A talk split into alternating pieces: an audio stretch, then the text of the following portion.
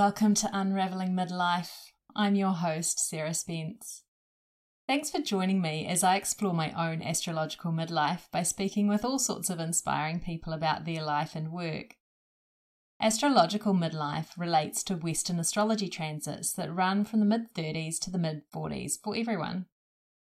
Each of the four main midlife transits have an overall theme, though details vary by generation and by individual. I recommend listening to episodes 9 and 20 for more in depth discussion on these. If you're new to the show, welcome. You can follow me on social media as Sarah Marlowe Spence, and you're welcome to subscribe to the show if you haven't already. At the end of the episode, I share a track of my original music. You've arrived here to this episode as we're heading into Christmas 2022, with the Capricorn new moon just recently gone, and plenty of change in the heavens. Now, change is inevitable, and the next few months herald even more astrological changes. I'm curious to see what eventuates. Saturn will move into Pisces and Pluto into Aquarius as the New Zealand summer fades into autumn. It'll be the tail end of festival season then, which, as this show goes to air, is just about to begin. The conscious festival scene has been a part of my summer traditions from before my Saturn return, i.e., my late 20s, and back when I started, I was one of the young ones. Hmm. now I feel like part of the wisdom crowd, a little more mature, as the influx of those interested in these festivals seems to be growing exponentially and ever younger. This year I'll be at a few more than usual, which I'm looking forward to. So if you happen to see me at any of them, please say hi. I'll be playing music and facilitating dream workshops for sure, confirmed at Resolution Festival north of Auckland, New Zealand Spirit South Island near Christchurch, Evolve Festival in Nelson, and Earthbeat Festival at Achu Creek, again north of Auckland. And perhaps more yet to add to the list, we shall see. Now, this episode is number 25, which, as a quarter of 100, is worth celebrating. I started planning this podcast as a creative passion project just over two years ago. It's provided a source of richness in life that I would otherwise not have, and I hear the same from others on occasion. It's a great feeling when a listener I don't know comes up and says, I listen to your podcast and I really love it. Like, yay!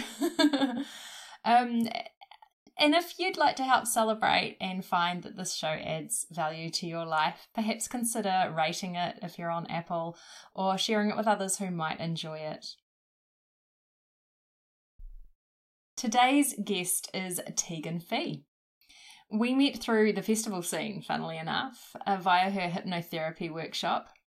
And I was on the workshop team for a festival that, uh, so we looked at her website and went, wow, we have to have uh, this lady. Tegan is a rapid transformation therapy practitioner, a clinical hypnotherapist, and a natural success coach. And she started out by jumping ship from corporate IT with a very solid yoga background. Apart from being an all around lovely human, Tegan has an incredible astrological midlife story that you'll hear today, and it both surprised me and kept me spellbound. Before we head into our conversation, here is a quote from her website that I felt I really just had to share with you. One of my greatest joys is to help a person to feel good about who they are and to realize that they are amazing. Life is too short and too precious to not love who you are. Tegan, welcome to Unraveling Midlife. It's great to have you here. Oh, it's lovely to be here, Sarah. Thank you so much. So, I mean, how how did how did your midlife unravel? What what's happening in your life right now? Well, what tell tell me about yourself before we get right into the detail. Okay. Okay. Cool. so I'm probably a little bit, probably ten years past midlife. Uh, but uh, originally, I was born in Australia and I came out to New Zealand when I was three years old. And so I was born in Australia, brought up in New Zealand. And I ended up, when I was 30, I became a yoga teacher after a, a long career in corporate. And I became a twice qualified yoga teacher over a number of years. And then I became a life coach with a foundation in somatic psychotherapy. and I ended up running yoga retreats all over Australia and in other countries. And I loved being a full time yoga teacher, and it was my passion. And then I ended up working for an organization in Australia, working with clients with mental health issues, and they were long term unemployed. And my whole working life became this fascinating um, research project for me about the mind and how the mind influences emotions and how it influences the way that we experience ourselves and the world. And I ended up um, retraining in 2016. I became a clinical hypnotherapist. And I, when I came back from New Zealand, I lived in Mexico for a few years. Um, I lived in Australia for 18 years, then moved to Mexico and came back to New Zealand and became a clinical hypnotherapist and worked for an organization called Mindfulness Works, teaching mindfulness to people in Auckland. So I, I taught about 3,500 people mindfulness over the last four to five years. And so that's kind of what I do now is I teach mindfulness in the corporate space. I work with clients all over the world as a clinical hypnotherapist, and I t- still take people away on retreats so mainly women. So that's kind of me in a nutshell. That's so cool. That's so cool. Yeah, right. Yeah, I, I remember talking with you once and you're like, oh, and I left corporate, or you were doing corporate. I'm like, okay, wow, corporate, twice qualified yoga teacher. We have some things in common, but you managed to leave corporate. I know I did. I did. I, I really made that big leap of faith and and jumped off the cliff and and landed on my feet, which was which was amazing.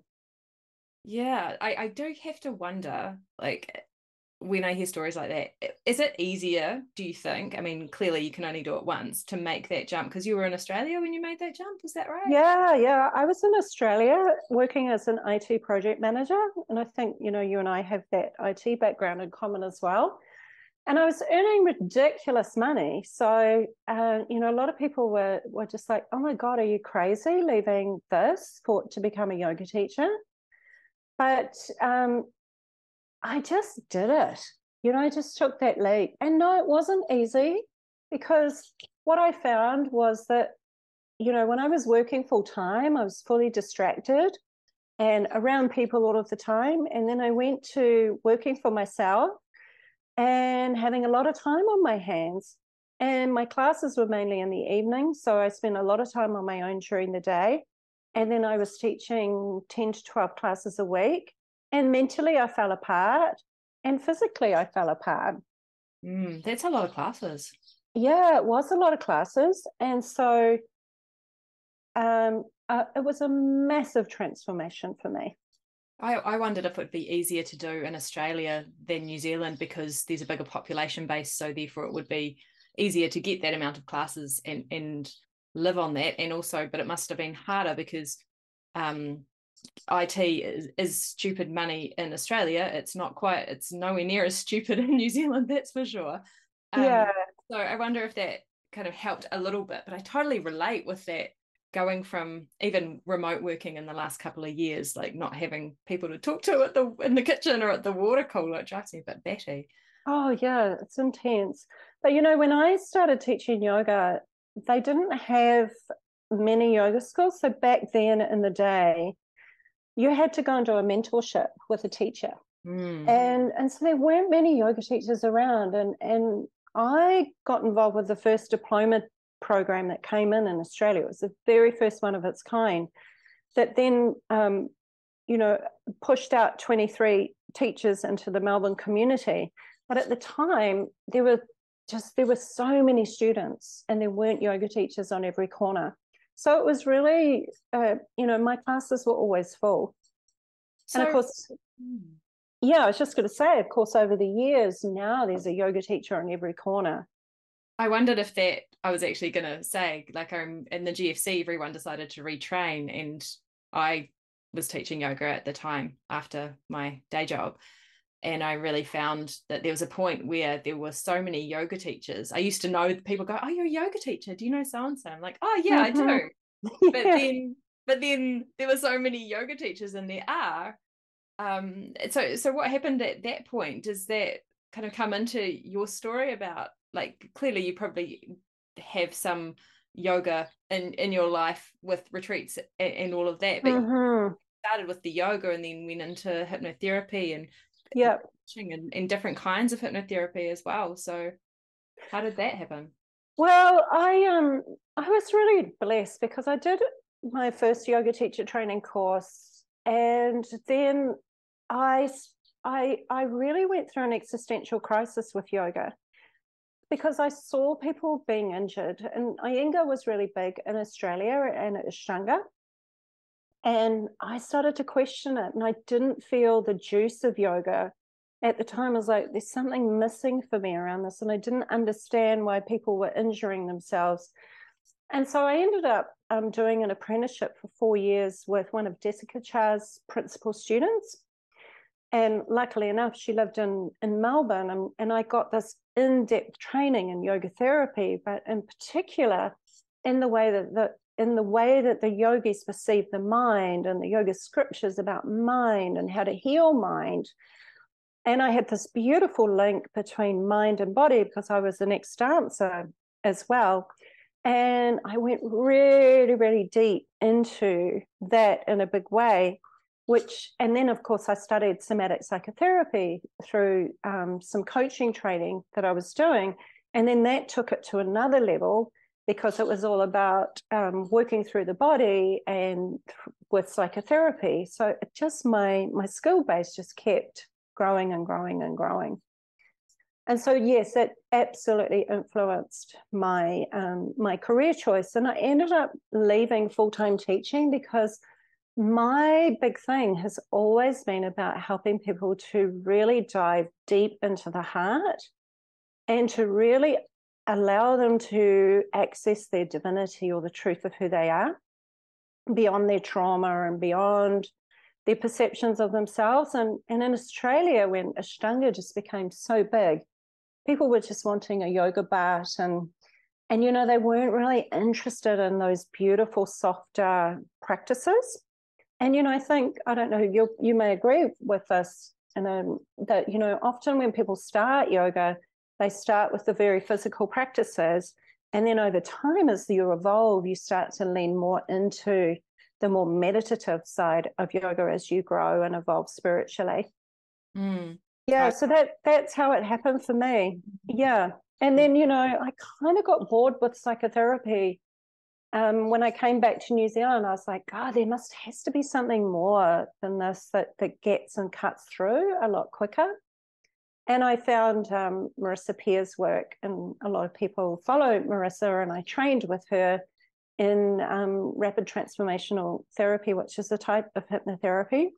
And then I um, I also I became a clinical hypnotherapist here in New Zealand, and then trained with a very a well-known hypnotherapist in Australia. So I've just, you know, my whole journey really has has been just building on that toolkit. You know, I've literally worked with thousands of people over the years, and um, and you know, you just grow and grow and grow as a therapist and, and come up with your own style. Yeah. And so, how did all that transition from yoga teacher to the rapid transformational therapy and your other the other hypnotherapy? How did that kind of work in with the astrological midlife that um I... oh yeah so what happened was i when i was about 39 i was living in melbourne australia and i had this really um, intuitive understanding and knowing that i was about to leave australia. And i was so happy there you know i'd lived there for 16 years and it was my home and and but i was I was told intuitively that I was about to leave. And I ended up going to the the Himalayas when I was 41 and I did the Annapurna circuit for three weeks and and it was just absolutely profound for me it was a walking meditation and it was probably one of the most strenuous things I've ever done in, in my life and and I met this man on a rooftop in Kathmandu and and you know it was it was it was just this beautiful magical meeting and i was chatting with him and he said to me um, and at that time, I'd gone back to corporate because I'd burnt out as a yoga teacher and a therapist probably two years before that. And he said to me, Oh my God, you've got to get back to your work. You've got to go back to your work. And I'd actually burnt out. And um, when I burnt out, I ended up in hospital and um, I nearly died. I, I had septicemia of the bowel and appendicitis, and I'd just been giving so much to my clients and teaching yoga, and it was all give, give, give, give, give, give, give, give, give. And then I had nothing left to give.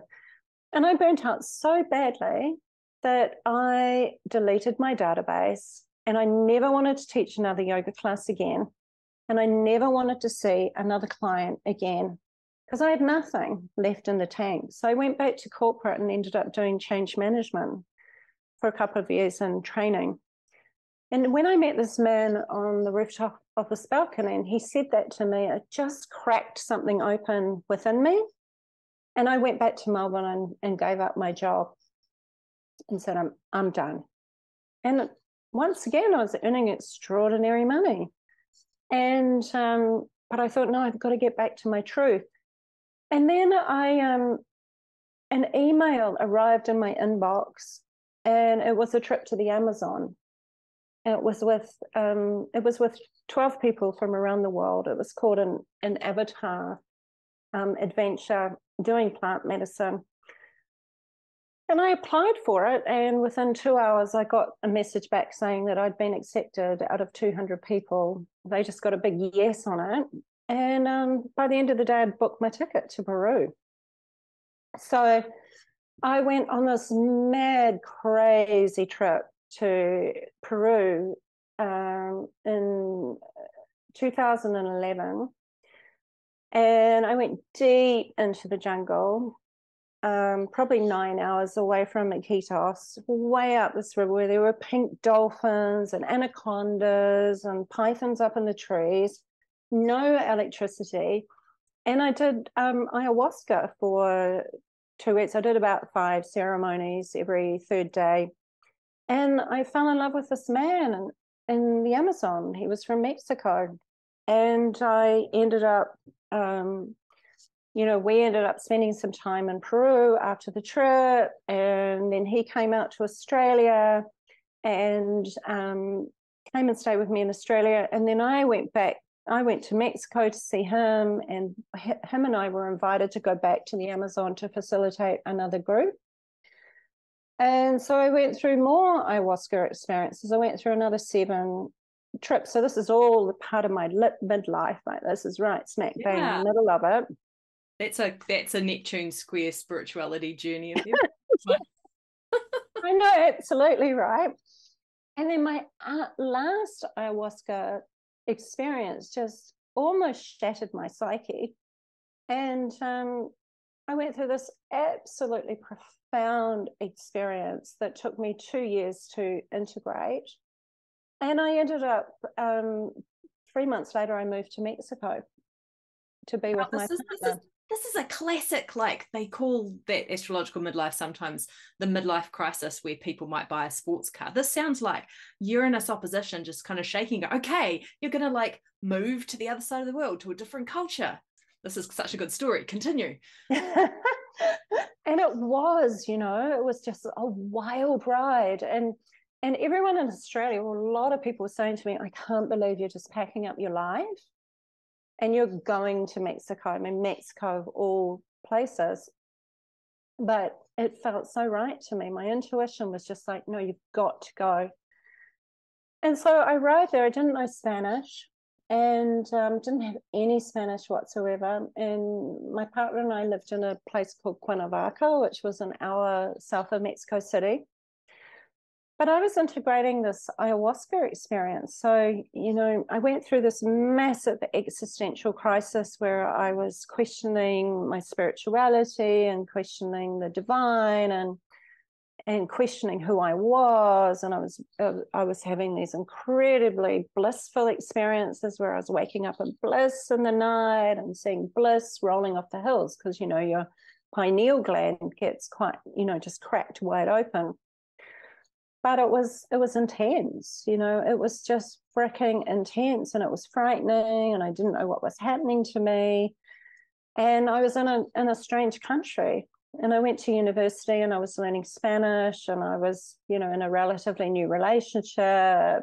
kind of integrating into mexican life and and um, I I ended up staying there for about three and a half years and had this wild, wild time over there.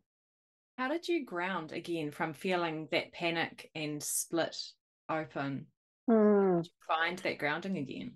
Well, I tried to find someone who could help me because I, you know, it's interesting with ayahuasca and and um, you know, I don't I don't necessarily recommend it for because of what I went through and mm. and I, you know, I always did the big um, you know, cleansing for six weeks before going on it and meditating and, you know, really doing it right and going in with the right intention spiritually. Um, but, you know, it, it completely, you know, I went into the dark and also into the light in the last ceremony that I had. And so afterwards, I felt like I was going to walk through the earth and my whole physical reality completely shifted and changed and I was having these incredible experiences, but there was nobody there to kind of take my hand and say, This is what's happening to you.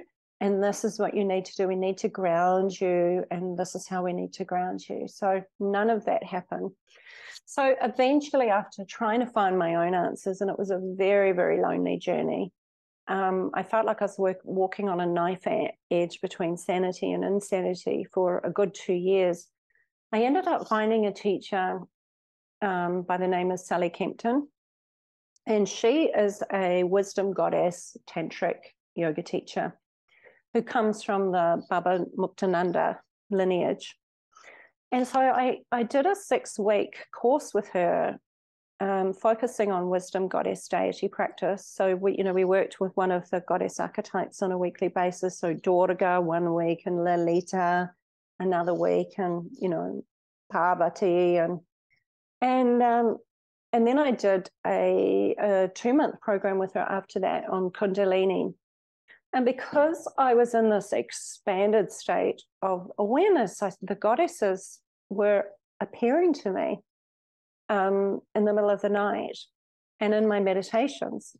And I was having these profound conversations with them and they got me back in my body. Yeah.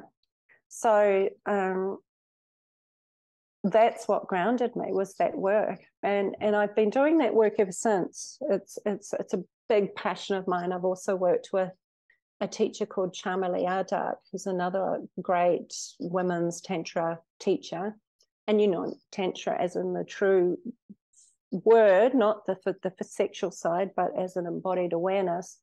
And I, not neo. Yeah, classical. Yeah, yeah. From a, a yogini perspective. And so I've worked with Chameli and, and also worked with Sally Kempton, and, and I still do goddess practice today, wisdom goddess practice.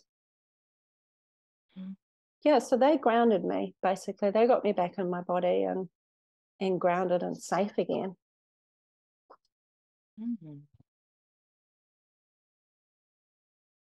But you know, the the experience changed my life. You know, it it completely transformed me in in in every possible way, and um, you know, it completely shifted my consciousness. You know, my consciousness has completely changed, and I can tap back into that energy now quite easily. But you know, it's not there all the time, but I can tap into it. It's fascinating hearing people's experience with with that kind of plant medicine. Yeah, especially in such detail and and finding that way out of it. Yeah, it sounds mm-hmm. like a life changing experience. Says, I guess, plural. Yeah, but you know, there's a dark side to that medicine. And, you know, I, have met many people since I had my experience because I, when I went through my experience, I started to do a lot of research because you know I didn't even know what ayahuasca was when I first went to the Amazon, and I was like, oh yeah, ayahuasca, never heard of it. I didn't know it was a psychedelic kind of um, drug um, until I really got there. but afterwards, when I went through my experience, I started to research, and there were actually lots of stories of people that lost their minds. And you mm. know, I met I met someone in in Mexico who had done a lot of ayahuasca who completely lost the plot for two years, and thought she was going to die. So kind of up there with mushrooms, psychedelic mushrooms as well. Like I hear similar. Uh, it's more intense. It's a lot more intense. Oh yeah, it's next level again.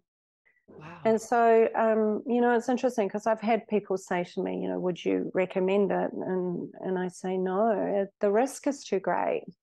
And even though there's a lot of people out there that are doing ayahuasca and recommending it for trauma and things like that, there is a big risk with it. And people don't really understand and haven't really gone and researched that risk. So, you know, it, it's it's definitely there's that risk there if you if people want to go and take it. Yeah. I tend to go for non-psychedelic plant medicine in the form of these like flower essences because honestly, like I find that taking them in their stock strength, like it can be a complete trip in its itself without the psychedelics, but there's such an impact. Oh yeah, I mean, you know, taking ayahuasca is like a Kali experience. Right. It's like Kali comes in and she just goes, Rah, I'm going to dismantle you completely. Yeah. But there are more gentle ways, right? Yeah, of you course. Know, Kali, yeah. Kali being the the goddess that like cuts heads off and eats yeah. brains and yeah, exactly. Yeah, that kind of thing. Yes, yeah. they're, they're definitely not uh, kind of pious Mary type goddess. no, exactly. There are definitely more gentle ways to, mm. shift and grow spiritually. Mm. So you mentioned when you left Australia, you had a really strong intuitive feeling that you were going to leave.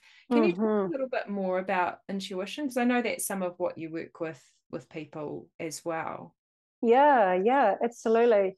So you know, the yogis talk about the fact that we have a higher mind and, and a lower mind, and and they say that you know that the lower mind is your intellectual mind, and it's called manas it's your manas mind. And most of us live from this space you know and, and over the work that i've done with thousands of people particularly around somatic awareness many of us are disconnected from our bodies and disconnected from our intuitive nature. But our higher mind exists within the heart and in yoga we call it buddhi and it's that that beautiful clear, crystal clear part of the self that's connected to everything in all time and space. And we're all highly intuitive. But what happens is we get these intuitive hits that are always coming to us from, from that deeper, higher source from within, our higher consciousness, I suppose you could call it. But then the intellectual mind, the lower mind comes in straight away and it it um, it analyzes it it tries to make sense. And then of course the, the the person doesn't listen to those internal hits. I have the perfect example. I looked at a vase that i'd changed to so i could use it for something else and i was going down the stairs and i looked and i thought i should change that vase back. And i went oh oh yeah i'll do that later. Next day a gust of wind blows the vase and smashes it to smithereens. And I'm like, damn it, why didn't I listen to that flash of insight? yeah, yeah, that's a great example. Yeah. It, it, and this is how life works for us. And, um, you know, so many of us are in our ego identity, which is the part of our nature that, you know, that, that's a construct of what we've picked up as a child with all of our beliefs and all of the definitions that false definitions that we've created about ourselves and others in life. And we live from that space, but we don't actually get to live from our greatness or the truth of who we are, which is a limitless creator being who, you know, if we were to listen to our in- intuition and really connect in and just be in the magic, be present and in the magic of life and and developing that connection with our intuition. And then, you know, if you learn to be in that space, then life just opens up and flows in the most incredible way.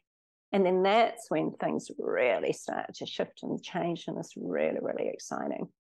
I remember yeah. the first time I tried that, it was just okay. I'm at a festival, and it was back when Prana Festival was um was the the kind of urban hippie festival of the of the time on the Coromandel Peninsula, and I remember going, okay, can I just go with the flow? And it was so foreign, and I really had to overcome my mind of not kind of getting a schedule and going, I want to go to this workshop and that band and this and that and that. And I'm, okay, I'm just gonna check in, see where the inner voice takes me. And it was such a cool experience. I haven't totally managed to um, get that and fully uh, in the rest of life because are schedules and, and times, etc. But it's I think that's where it started for me. Yeah, it's really a, a great place to start experimenting if you're not already kind of doing it.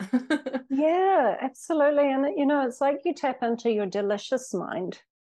You know, where the mind's just I love being in the delicious mind because that's when the mind is calm and relaxed and focused on the now so then the mind's not stressing and it's not planning and it's not striving. And then there's no anxiety in the body and there's no stress and there's no catastrophizing mm-hmm. and no worrying. And then you're just open. And then you can, you know, and then you allow the higher mind to come through and you tap into the flow. So, where do I feel inspired to go next? Where's the inspiration? And then all of a sudden, these amazing experiences just start to happen. You know, I had had an experience the other day. It was such a beautiful experience. My my friend was over from Australia, and she's recently her son passed away in his sleep. It was a really really sad story. But um, you know, we went out to Bethells Beach, and we ended up swimming in the ocean and it was the most beautiful day and and you know i was really tapping into the magic and just felt so free and it was so beautiful. And we came back to the car park and the cafe was there and and you know the the um, a band was about to play and and I didn't take my credit card out there because I thought we are just going for a walk and and Lou tried to buy some mango lassis and um, and they they couldn't accept your credit card because it was Australian and they were only accepting New Zealand EFTPOS cards. And so that's cool. We started walking back to the car, and then all of a sudden there was a knock on the window, and I, there was a woman there, and she's I wound down the window, and she said, "Can I buy you those mango lassis?" And it was so beautiful, you know. And, and she said, "I heard what happened, and, and I'd really love to buy those lassis for you." And I just felt like we were in the magic, you know, it just felt like we were we dropped into flow in life. And then this beautiful woman came in and we had that that delicious experience. And I love having those experiences because it makes you feel alive. Really does. It really does. Hey, like you know you just live from this place of joy and it's i feel like it's a little bit like being a kid in a candy store and you know you wake up in the morning and go oh i'm so excited about what's going to happen today and the people i'm going to meet and and the amazing adventures i'm going to have and the opportunities that are coming my way and you're in this space of expectation. And so I, I really practice that in my own life. You know it is a practice and it, it doesn't happen overnight um, but it's very much being the witness of the mind and, and pivoting back and notice when the mind's going into that egoic story and then no i'm making this change and i'm making this choice to be present and to come into my heart space. Yeah. Mm. yeah and you know i went to the um, i spent some time in the back in peru. I've been to peru three times and and I went back in 2018 and, and I did some, I went on a journey with some shamans high up in the Southern Alps, um, not the Southern Alps, the, the Andes up there.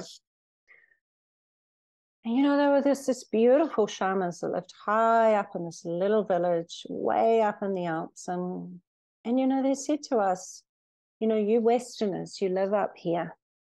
Hmm. They said, we live here in our heart. We allow our heart to guide us, which is your higher mind, right? Your intuition. And we use this as a tool. Mm. And um, and I I knew that, but to hear it and to experience it in them and and to see the the presence that they held and that heartfelt loving energy. And so I just vowed from from that time to really practice as much as I can living from the heart space and teaching others to do that too. Yeah. so how, how do you teach others? Is this part of like a private practice one on one? I mean, what what kind of events have you have you got anything coming up? Or yeah, well, I, I take I take people away. I take people away on retreat, and where we go really deep into the heart and heart based practices. And it is very much about I teach people how to recognize where they're not in the heart and how to recognize coming into the heart. But also, I work with, um, I'm, a, I'm a coach as well. So I've trained with um, a man called William Whitecloud, who's he's a big international teacher in the space and and I coach and I'm a natural success coach so I work with people privately and help them to tune in to their intuition and to lead lead their life from that space but also to go into and connect in with what their soul wants to create in the world and then we find out what their soul wants to create in the world so I do a reading for them, an intuitive reading. A lot of this work is about me intuiting for them and them intuiting for themselves. And then I help them to look at their ego identity and where their ego identity is stopping them. So those core beliefs and those things, the obstacles, and then um, and then how to pivot back into to living in the magic. So, and then you know, in my hypnotherapy work, it's about um, releasing trauma and obstacles that are stopping somebody from really tuning into that part of themselves their greatness and the truth of who that who they are. Yeah. So yeah, I run workshops throughout the year and bits and pieces, and um, you know, I run a, a workshop about intuition and um, you know self hypnosis, and I've got some other things that I'm I've got up my sleeve. I'm actually going to be training people to do what I do next year. Oh, that's exciting. Yeah, yeah. I've got a, a, hypnotherapy course coming up. I've actually just delivered it recently to two people, and I train them, and um, and I'll be training more people next year. So, oh, that sounds is, like an ideal way to learn in a really small group. Yeah, absolutely. Yeah, yeah. But you know, my dream is to travel the world and teach, and to share. You know, to share um, what I've learned over the years and and just you know we, we all have our own um, our own journey and our own wisdom and and um, it's just my flavor you know it's just the way that I see the world and yeah. Attracted to that who are supposed to be who listen to their intuition exactly. Yeah yeah exactly. Oh that's brilliant. So how do people find you well, I've got a work uh, a website, and it's um, teaganfeatherapy.co.nz. It's T E A G A N F E A therapy.co.nz. And um, yeah, I've got a YouTube channel as well and Instagram. And I mainly find that people who come to me, their intuition has told them like you know they've just i've had people say to me god i just saw your website or i picked up your card and i just knew i had to work with you which is really cool. And i even have people from overseas that end up finding me and and through different sources and i just knew i had to come and work with you. So i consider myself as an awakener. Um, i help i've always had this ability since i was a child to awaken people to the truth of who they are, you know, their beauty. And so, one of the great loves in my work is actually holding space for someone and seeing them clearly for who they are as the beautiful, profound being that they are, because most people can't see that in themselves. And so, you know, why we go to people, like, yeah, yeah exactly. uh, yeah. yeah. that's why people want to be around people like you because of being able to see that beauty of who we really are. Yeah. Yeah yeah and it's so sad that people can't you know people can't see their own beauty but you know it, that's part of the journey. Sometimes it comes and goes you know. Yeah exactly. Yes. Yeah. Oh wow wow that's that's been really fascinating um finding out your story and and your adventures along the way. It's so cool.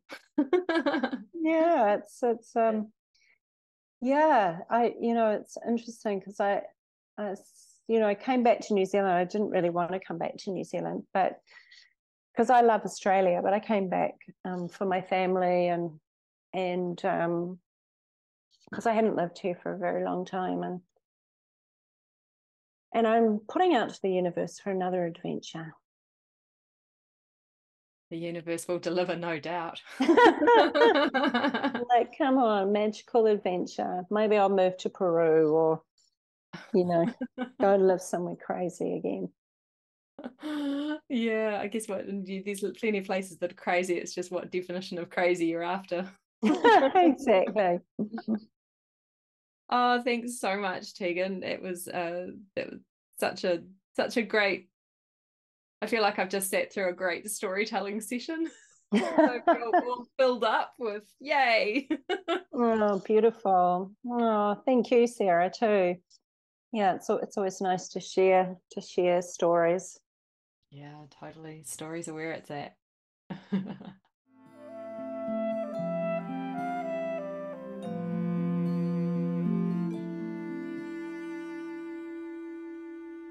Welcome to the section of the show where I share some of my original music. Today's piece is a new release to the internet despite it being written 20 years ago for Christmas 2002. That Christmas even involved making angels in the snow on the front lawn at my grandmother's house in Toronto. Here's my Christmas song. It's called A Time for Sharing.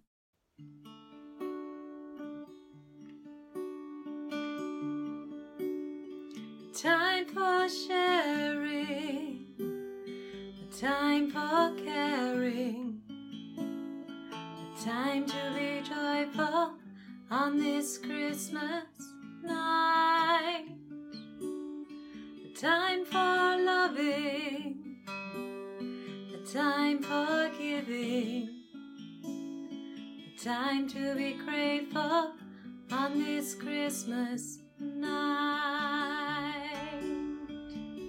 Some countries it's cold outside, could be 40 below.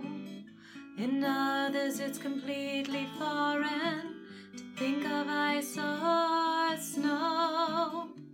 Whatever weather comes to you, remember truth of the day. Celebration with family and friends, no matter which way.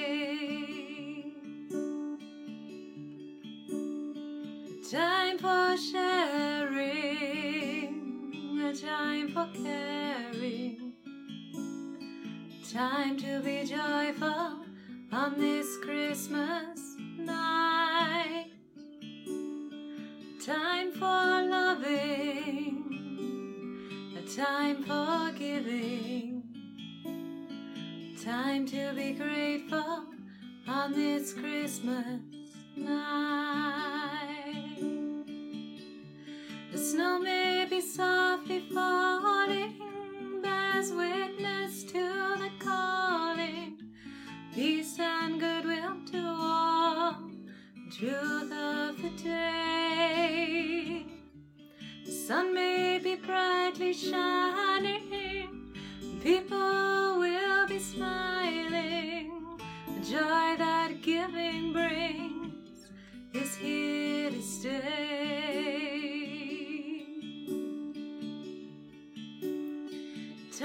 Sharing, a time for caring, a time to be joyful on this Christmas night, a time for loving, a time for giving, a Time to be grateful on this Christmas night.